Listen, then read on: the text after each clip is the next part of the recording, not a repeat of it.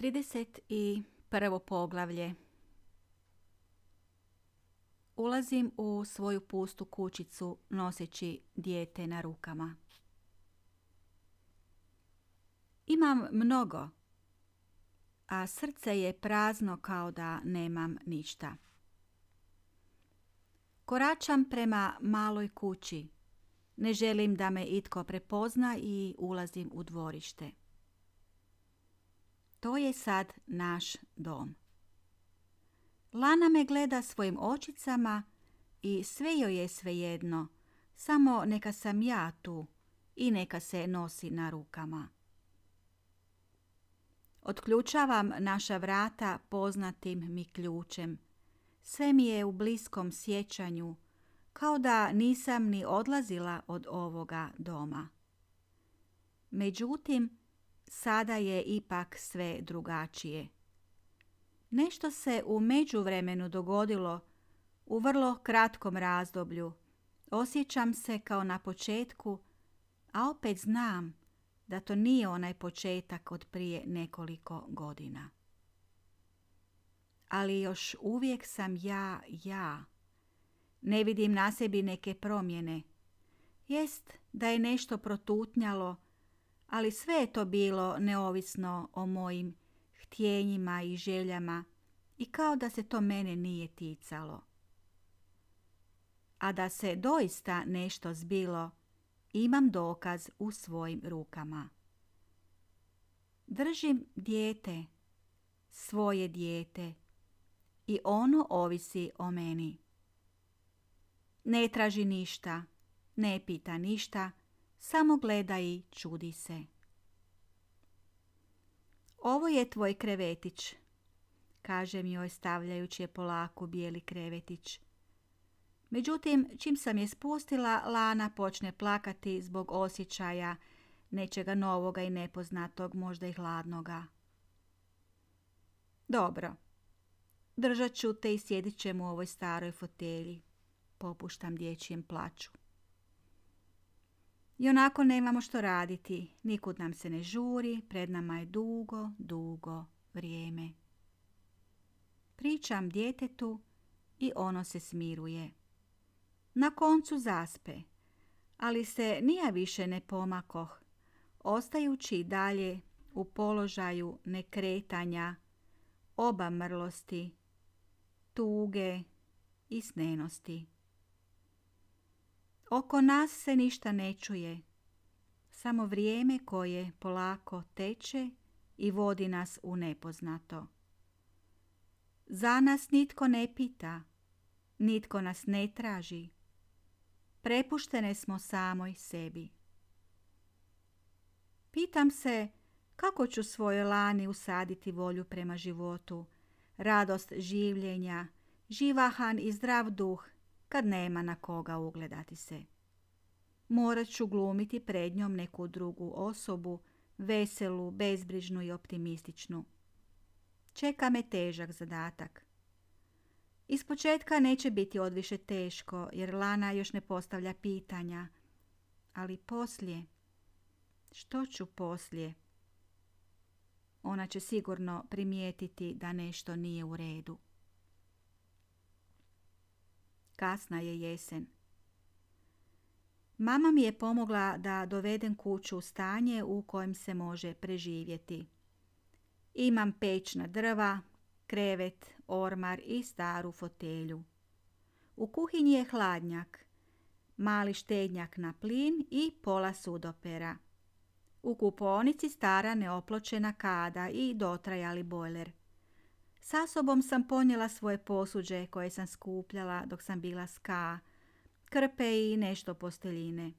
Može se preživjeti, a kada se založi peć, mala sobica postaje topla i ugodna. Jest da je hladno u kuhinji i kuponici, ali navikla sam na to. Važno je da je djetetu toplo i da ima ono što mu je potrebno. Držim lanu u rukama i učim se voljeti. Učim se voljeti dijete i lažu oni koji kažu da se voli dijete i prije nego što se rodi.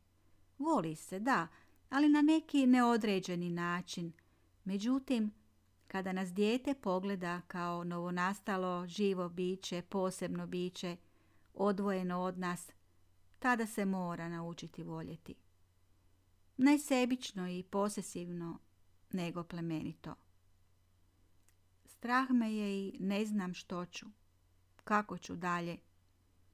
Kako ćemo zajedno nas dvije svladavati na dolazeće teškoće, kojih će sigurno biti mnogo, a tek smo na početku tog teškog puta. Osjećam da sam slaba i nejaka, tužna, izgubljena, a na sebi nosim velik teret odgovornosti u odgoju nedužnog stvorenja bez pomoći sa strane. Nitko neće donositi odluke umjesto mene. Nitko me neće zamijeniti u dugim noćnim bdjenjima kada dijete bude bolesno. Nitko me neće pratiti kod liječnika ukoliko će trebati, a sigurno će trebati. Nitko mi neće pomoći u cilju napretka i poboljšanja životnih uvjeta. Nitko mi neće pomoći oko njege djeteta kad počnem raditi. Nitko mi neće pomoći oko odvođenja i dovođenja djeteta u vrtić. Nitko mi neće pomoći u kućanskim poslovima. To je cijena samostalnosti i ledi mi se srce od težine. Opet znam da se moram trgnuti jer tu je Lana i ona me treba. Od mene nešto očekuje. Očekuje da je pazim i njegujem, da je volim, da je hranim i brinem se o njoj danju i noću. I dugo će biti ovako uz mene, bespomoćna i ovisna. Ali ne bojim se toga. Ne bojim se njene ovisnosti o meni i moje o njoj. Bojim se pitanja i traženja da joj ispunim želje koje većina djece imaju ispunjene. A ja ću biti nemoćna. Prvo vrijeme koje smo zajedno izgurale na našem zajedničkom početku bilo je stresno, tužno, usamljeno, ali pregurale smo ga. Navikle smo se jedna na drugu i uhvatile životni ritam. Svaki dan poslije ručka i kratkog drijemanja, bez obzira što je hladno, odlazimo u obližnji park u kojem ima mnogo drveća i ptica, gdje šećemo i udišemo svjež zrak. Naravno, Lana je u dječjim kolicima ili na mojim rukama. Znati željno gleda što se oko nas zbiva. Prolaze ljudi, djeca se igraju, skaču psi. Ja nesvjesno pogledavam na cestu kojom prolaze automobili i ne znam zašto to činim. Ne želim da mi promakne ni jedan automobil, a da ga ne snimim u svojoj glavi. Posebno pazim na automobile bijele boje. Konačno, prepoznajem razlog tom svom čudnom ponašanju. Čekam ka. Prošlo je nekoliko mjeseci otkako smo se našli u uredu gdje se upisuju novorođena djeca. Sjećam se koliko mi je bilo drago što se ponovno vidimo. Bila sam svježa i oporavila se od poroda, a u meni je bujao život, premda me još uvijek pekao rez zbog ljetne vrućine. Silazim iz tramvaja i veselo idem prema zgradi ispred koje me čekao. Eno, vidim ga. Stoji ispred ulaza. Nisam uopće razmišljala o varijanti da se on neće odazvati na moj poziv da upišemo dijete, da se on potpiše ocem. Bilo mi je normalno da se odazove u točno dogovoreno vrijeme i zaista nije me iznevjerio. Čeka i puši. Zdravo! Pozdravim ga veselo i pružim mu ruku. Zdravo! Odgovara on i smiješi se. Držimo se za ruke. Ja bi ga najradije zagrlila, toliko se veselim što se vidimo. On osjeća moju čežnju i stavlja mi ruku na rame i lako me gurka i prati na putu u zgradu. osjećam njegov topli dlan i zaboravljam na sve što je nastalo u našim životima. Zaboravljam da postoje neki drugi ljudi, nova lica, neka nova djeca. Zaboravljam da on ima svoj novi život, da ja imam svoj. Čini mi se da se nismo ni rastajali, da smo ipak zajedno, bez obzira na okolnosti. Ne zamjeram mu ništa sve dok je uz mene i osjećam samo beskrajnu ljubav. Volim tog čovjeka bez obzira na sve. Svaki trenutak proveden uz njega važniji mi je od sveg ostalog vremena koje provodim usamljena i u suzama. Ne želim da prepozna u meni tragove tuge ili povrijeđenosti. Želim da vidi kako sam sretna, vesela i poželjna žena, žena koja ne traži ništa, koja želi samo dati ljubav, žena koja ne prigovara, žena koja daje samo svoju najljepšu mladost i najplemenitija osjećanja. A što ima ljepše od žene koja je tek rodila, koja je procvjetala novim životom? Kako si? Pita me. Oči mu se smiješe, a lice mu je meko i podatno. Dobro sam. Odlično sam. Odgovaram. Ne pita me za dijete, ali ja mu ne zamjeram. Uzimamo obrazac kako bi ga popunili podacima i potpisali. Kako će se dijete zvati? Pita me on konačno. Lana. Potpisujemo dokument i predajemo ga na šalter službenici. Lana je dobila potvrdu o svome učlanjenju u stanovništvo. Sada je prepoznatljiva, sada službeno postoji. Ne pitam ništa o njemu, o njegovom djetetu. Ne pitam je li se već rodilo. Nije mi to uopće važno ni bitno i želim ove dragocijene trenutke provesti bez primjesa sa strane. To mi uspjeva i njegovu pažnju smjeravam samo na nas dvoje. Pričamo nježno, prijateljski. Osjećam da me voli tog trenutka. Želim ga dotaknuti, ali bojim se da će me odgurnuti, da ćemo pokvariti sve ove lijepe riječi koje smo razmijenili. Ubrzo nam vrijeme istekne, jer on mora natrag na posao. Čuvaj se, reče pružajući mi po drugi put ruku. Prihvaćam njegovu ruku i ubrzo je puštam jer znam da nema smisla zadržavati je. Ne želim da primijeti kolika je moja čežnja i potreba. Ne želim da se osjeti napastovan od moje nasrtljivosti.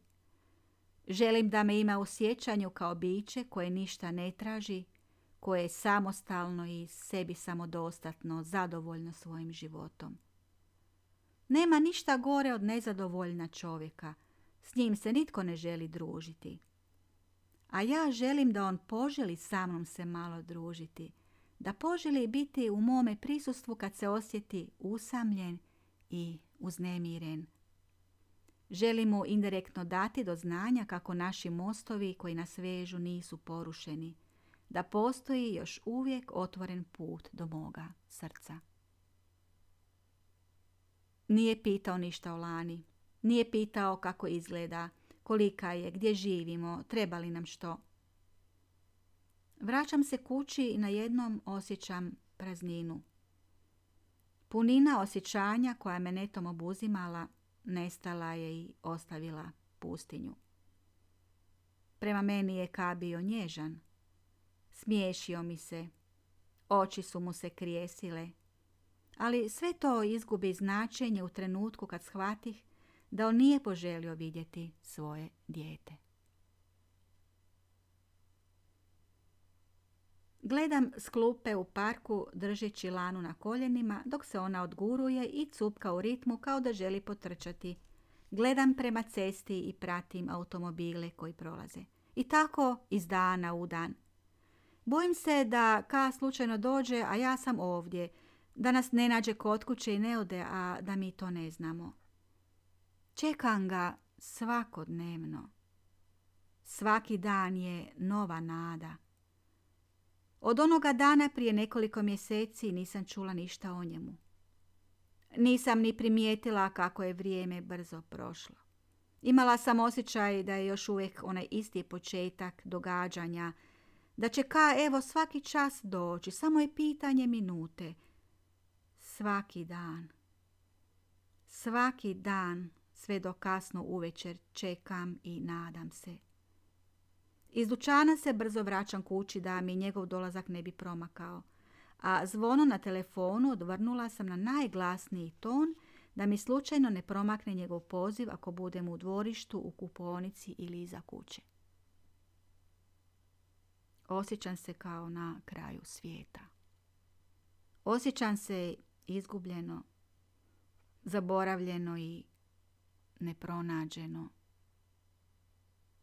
Željela bih čuti nekoga iz onoga vremena kad smo Ka i ja bili zajedno, kad smo se susretali i družili s njegovim prijateljima.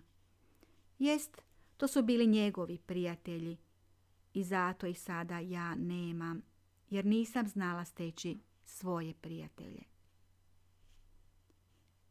Sjetim se Marija i odlučim mu napisati pismo. Željela sam mu reći samo to da sam živa, da pitam za njega i da me se više ne plaši jer nisam više s onim čovjekom koji mu je prijetio. Šaljem mu pismo, ali dobivam odgovor njegove sestre. On više za tebe ne postoji. Ne uznemiravaj ga. Pobrinut ću se da nijedno tvoje pismo ne dobije ako budeš poželjela ponovno mu pisati.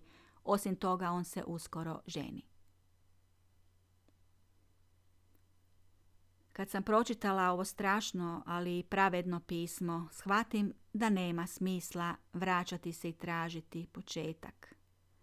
Početka otprije više nema, niti ga može biti. Ne mogu vratiti svijet i život unatrag i nastaviti živjeti kao da ništa nije bilo. Obilježena sam i otkud mi ideja da tražim negdašnje ljude. Usamljenost me strašno pritiskala i ometala mi normalno življenje. Lana je toliko mirno dijete, ništa ne traži. Možda i ne stigne jer se cijelo vrijeme samo njome bavim i ispunjavam prohtjeve koji još nisu ni stigli pokazati se. Lana ima svoj ritam i čvrsto ga se drži, tako da mi nije teško predvidjeti što ćemo raditi u idućih pola sata. Imam mnogo vremena za razmišljanje i naravno, samo se vraćam u prošlost. Stalno razmišljam o Ka i pomalo me počne kopkati je li mu nova žena rodila. Zovem je od sada novom ženom. Ona za mene nema imena, ona je za mene stvar, ostvarena prijetnja. Srušeno veliko hrastovo deblo popriječeno na putu koje me spaja s Ka, s mojim mužem. Jer on je još uvijek moj muž. Još uvijek polažem neka prava na nje, makar emocionalna. I znam da naša povezanost nikada neće biti prekinuta upravo zato jer imamo dijete. Njegovo prvo dijete. Već izvisno vrijeme pomišljam da o ređenju Lane obavijestim vjenčane kumove – Čudno mi je da me oni na jednom, nijednom nisu nazvali ili pitali što se događa. To me kopka i dolazim na ideju da im se javim onako slučajno i da ispitam stvar. Da se možda oni nešto na mene ne ljute. Ne mogu shvatiti da se razvodim od muža. Da se razvodom od muža moram razvesti od svih ljudi koji su bili u našem zajedničkom životu. Nazovem. Javi mi se kuma. Ivana, znaš li tko te zove? Upitam bojažljivo, a srce mi tuče. Ne, ne znam. Čujem njezin glas koji se pita i doziva u sjećanje poznati ovaj glas. Nina. Nina, uzvikne iznenađeno i radosno. Pa gdje si, što se ne javljaš? Znamo što se dogodilo između Ka i tebe i strašno nam je žao. Kako se to dogodilo? Nisam mogla ništa protiv toga, jednostavno se dogodilo. Jesi li ti dobro i djeca? Upitam. Dobro sam. Djeca rastu i sve je uobičajeno. Ka nikada kod nas ne dolazi. Nije dolazio sve otkako ste se rastali, čak niti ne nazove. Kao da nas je zaboravio. Samo smo čuli da se oženio. Da, dobro mu očito ide. Mijenja žene vrlo uspješno. Dodam i nastavim veselim tonom. Znaš što sam te htjela pitati? Kako bih Lanu naučila jesti slanu hranu? Danas joj prvi put namjeravam dati nešto slano, a nemam iskustva poput tebe. Kako se ti svoju djecu naučila? O čemu ti to pričaš? Ne razumijem. Pa zar ne znaš da imam dijete? Upitam je. S druge strane iznenađenost, šutnja. Ma čekaj, da se ne šališ. Pa kad si rodila? Jesi li se udala? S kim imaš dijete? Pita Ivana. Pa to je kao dijete, zar ne znaš? Zar vam nije rekao? Mi o tome pojma nemamo, pa mogao nas je obavijestiti. Zašto nam ti nisi odmah javila? Došli bi te posjetiti ili barem telegram poslati. Tko bi si mislio? Čudila se Ivana dalje. Ja drtim od muke, od bijesa, od povrijeđenosti. Ali nisam Ivanu htjela opterećivati svojim složenim osjećanjima. U nastavku razgovora objasnila mi je ukratko kako je ona svoju djecu učila jesti slanu hranu. Činilo mi se da sam ja to i znala, samo sam vjerojatno tražila izliku, razlog da je nazovem, da ne ispadne napadno, da ne misli da joj se žalim ili želim tračati oka. Zamisli, oni nisu znali. Morat ću se javiti i ujni ujaku u Zagorje. Oni znaju, ali bilo bi dobro da im se javim. Zašto odbaciti te ljude, iako oni spadaju u moj prijašnji život? Pogotovo što mi nikada nisu učinili nažao, već me voljeli. Mislim. Napišem i pošaljem namjeravano pismo. Iznenadim se brzini kojim je odgovorila Ujna.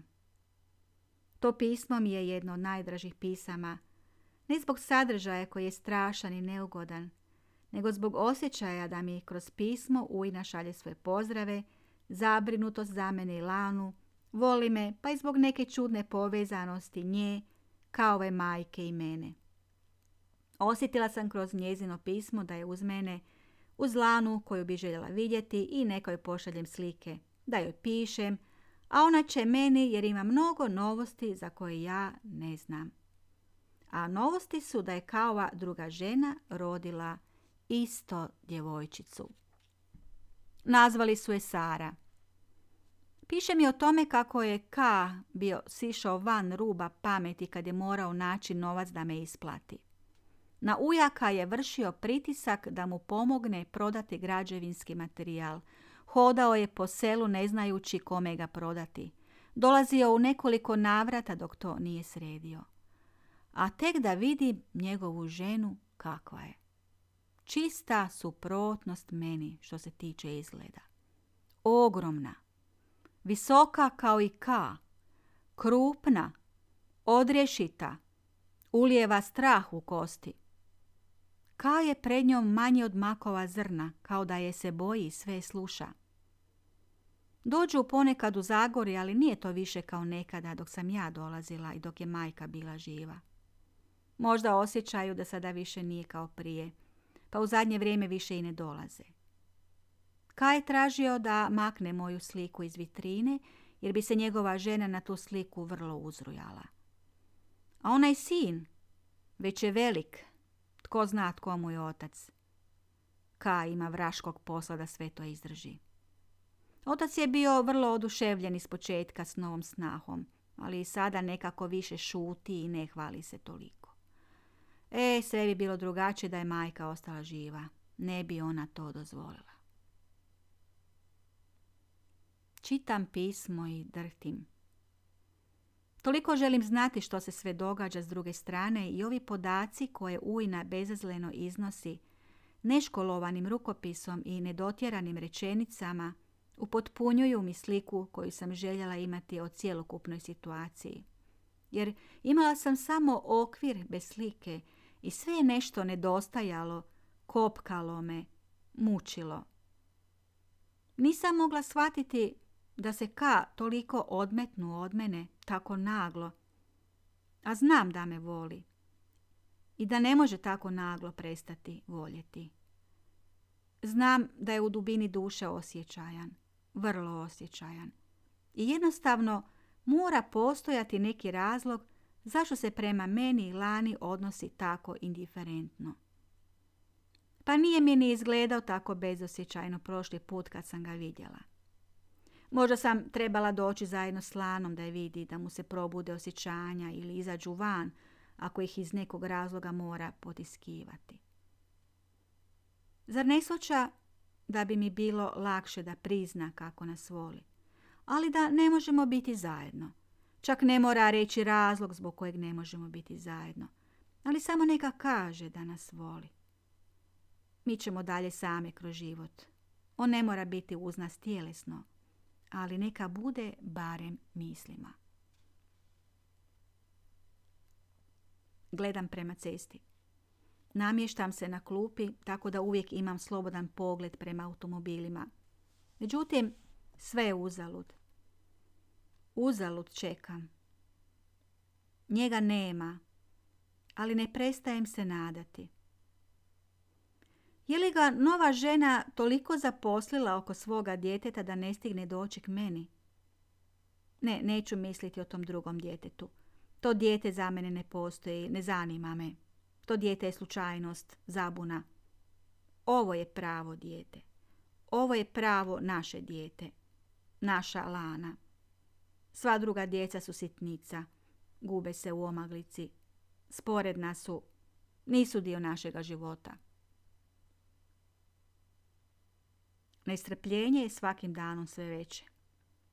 Gle, Lana će narasti, a on je neće ni jednom vidjeti dok je beba. Neće joj ni jednom promijeniti pelene ili barem mene gledati dok to radim. Jest, ne dojim je, mlijeka nije ni bilo, presahnulo je od boli već na samome početku, ali mogao bi joj barem bočicu pridržati. Oni ne zna kako je teško roditi, koliko me još dugo poslije toga boljelo, kako nisam mogla hodati, a srećom bila je mama uz mene i radila umjesto mene da bih ja mogla ležati i držati jastok među nogama, jer jedino tako bilo je lakše i manje je peklo. Tišina u kući. Dijete koje samo spava ili me gleda, koje se počinje igrati svojim prstićima, Vrijeme kada još uvijek ne idem na posao i o kojem uopće niti ne razmišljam da će ikada proći i da će doći novo vrijeme kad ću morati juriti u utrci s njim. Lanu treba vidjeti otac, htio to ili ne. On joj to duguje. Barem samo jedan pogled. Ovako je suludo. Ovoga nema nigdje na svijetu, da otac neće doći vidjeti svoje dijete. Pa ne mrzi ga valjda toliko. Razmišljajući o načinu kako da pozovem Ka. Sjedeći u svojoj staroj fotelji i promatrajući Lanu kako spava, osjetim kako nisam sama. Taj dan osjećam se nekako drugačije, kao da nisam više toliko usamljena, iako je dijete uzame. Smirujem misli, sklapam oči ali ne padam u san. Osjetim lahor na svome potiku. Ali nije to dašak s prozora koji dobro ne dihta, nego je to nešto drugo, nešto nježno i mekano, koje mi pomiče kosu da bi izašlo i stalo nadamnom. To je moje drugo biće koje mi se dugo nije javljalo, ne govori mi ništa ovaj put, nego samo nježno promatra. Upitam mislima svoje drugo biće što mi je činiti. Kako prizvati čovjeka koji mi toliko treba, a koji ne želi doći.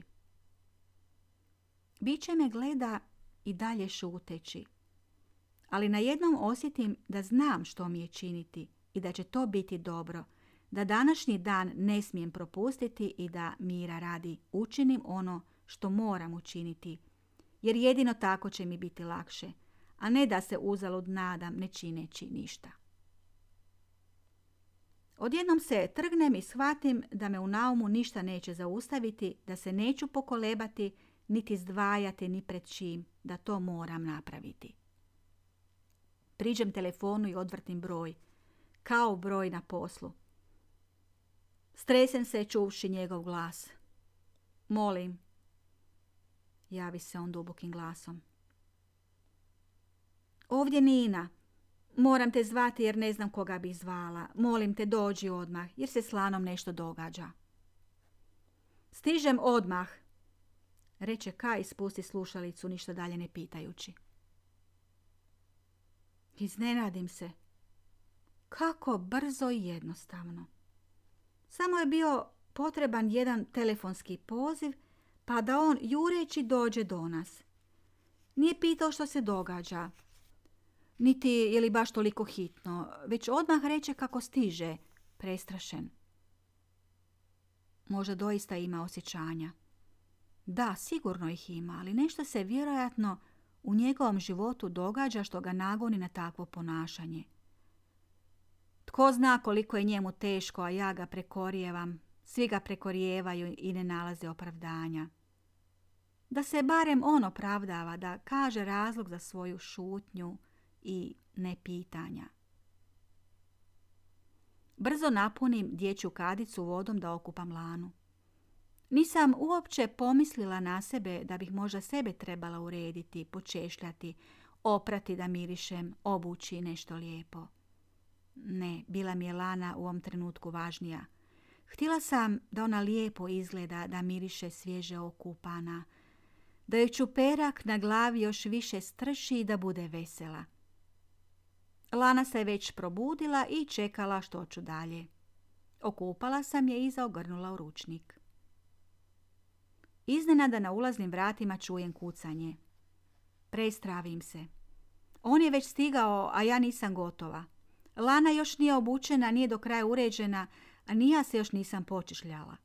Bože, kako tako brzo na jednom, a toliko mjeseci ga čekam, a eto on već stiže i zatječe me nepripremljenu. Kako mi se to moglo dogoditi? Otvaram vrata. On ne pita smije li ući, niti očekujem takvo pitanje od njega. Pa on uvijek može ući i treba ući. Propuštam ga, uzbuđena, ne vjerujem svojim očima da je on konačno tu. Tako je visok da skoro dotiče glavom strop i tako je krupan da mi se soba čini još manjom. Uđi, brzo, govori mu, da se dijete ne prehladi, upravo je preslačim. On ulazi i pogledom traži malo stvorenje. Lana je na mome krevetu i ja kleknem da joj složim pelene. Samo sjedi ovdje i pričekaj, sad ću ja. Govorim mu i guram ga u svoju fotelju. On sjeda i iznenađeno gleda. Lana je gola i oblačim je. Slažem joj pelene, sve jednako klečeći uz krevet jer tako uvijek radim. Nemam posebnog stola za presvlačenje. Kako si samo spretna, čudi se Ka i dalje me promatrajući. Zaista, nitko me nikad nije pohvalio u vezi moje umješnosti oko djeteta. Nisam ni slutila da sam spretna i brza. Nasmiši mu se i završim oblačenje. Lana je bila spremna za upoznavanje. Uzela sam je i položila je njemu na ruke. On je prihvati netremice gledajući, ne shvaćajući. Lana je mirna i ne plače. Gleda ga. Gospode Bože, pa ovo dijete je isto ja, on reče zabezeknuto. Šutim. Ne želim trenutak pokvariti svojim riječima. Uživam u prizoru koji sam toliko željno očekivala. Nadala se da će se ostvariti. Učini mi se kako je bilo lako ostvariti ga i čudila sam se kako sve ove protekle mjesece to nisam mogla ostvariti, a tako je jednostavno. Nakon što smo Lanu položili u krevetić, zagledamo se jedno u drugo. Što ga pitati? Što mu reći? Nisam se usudila ništa govoriti. Treperila sam od sreće i uzbuđenja što se moja želja, moja čežnja ostvarila što je on došao, što drži naše dijete na rukama. On me gleda i blagim očima smiješi. Obrva mu je na mjestu kao da se umorila i više se ne pojavljuje iznad naočala. Klekne mu uz noge, jer drugoga mjesta za razgovor u ovoj sobici nije bilo. Nema druge fotelje, nema stolića koji bi nas možda dijelio. Kleči. Tako mi je dragi, tako bi ga htjela zagrliti. Više me nije briga što će tko misliti ili sve ovo u redu, ali potražih njegovu ruku. Ruka mu topla, mekana, odviše nježna za pojam muškarca, ali ipak draga mi. Prsti mu mirišu na duhan, jedan prst je malo žučkast, ali ne smeta. To je moja najdraža ruka. Ruka mu i dalje ostaje u mojoj, a svojom drugom od dlanom zatvaram krug. Ne želim ga pitati zašto nije dolazio. Ne želim ga mučiti jer znam da bi morao pronalaziti razloge i prizivati ovaj naš trenutak neke druge osobe, a to su sigurno osobe koje ja ne želim imati blizu sebe.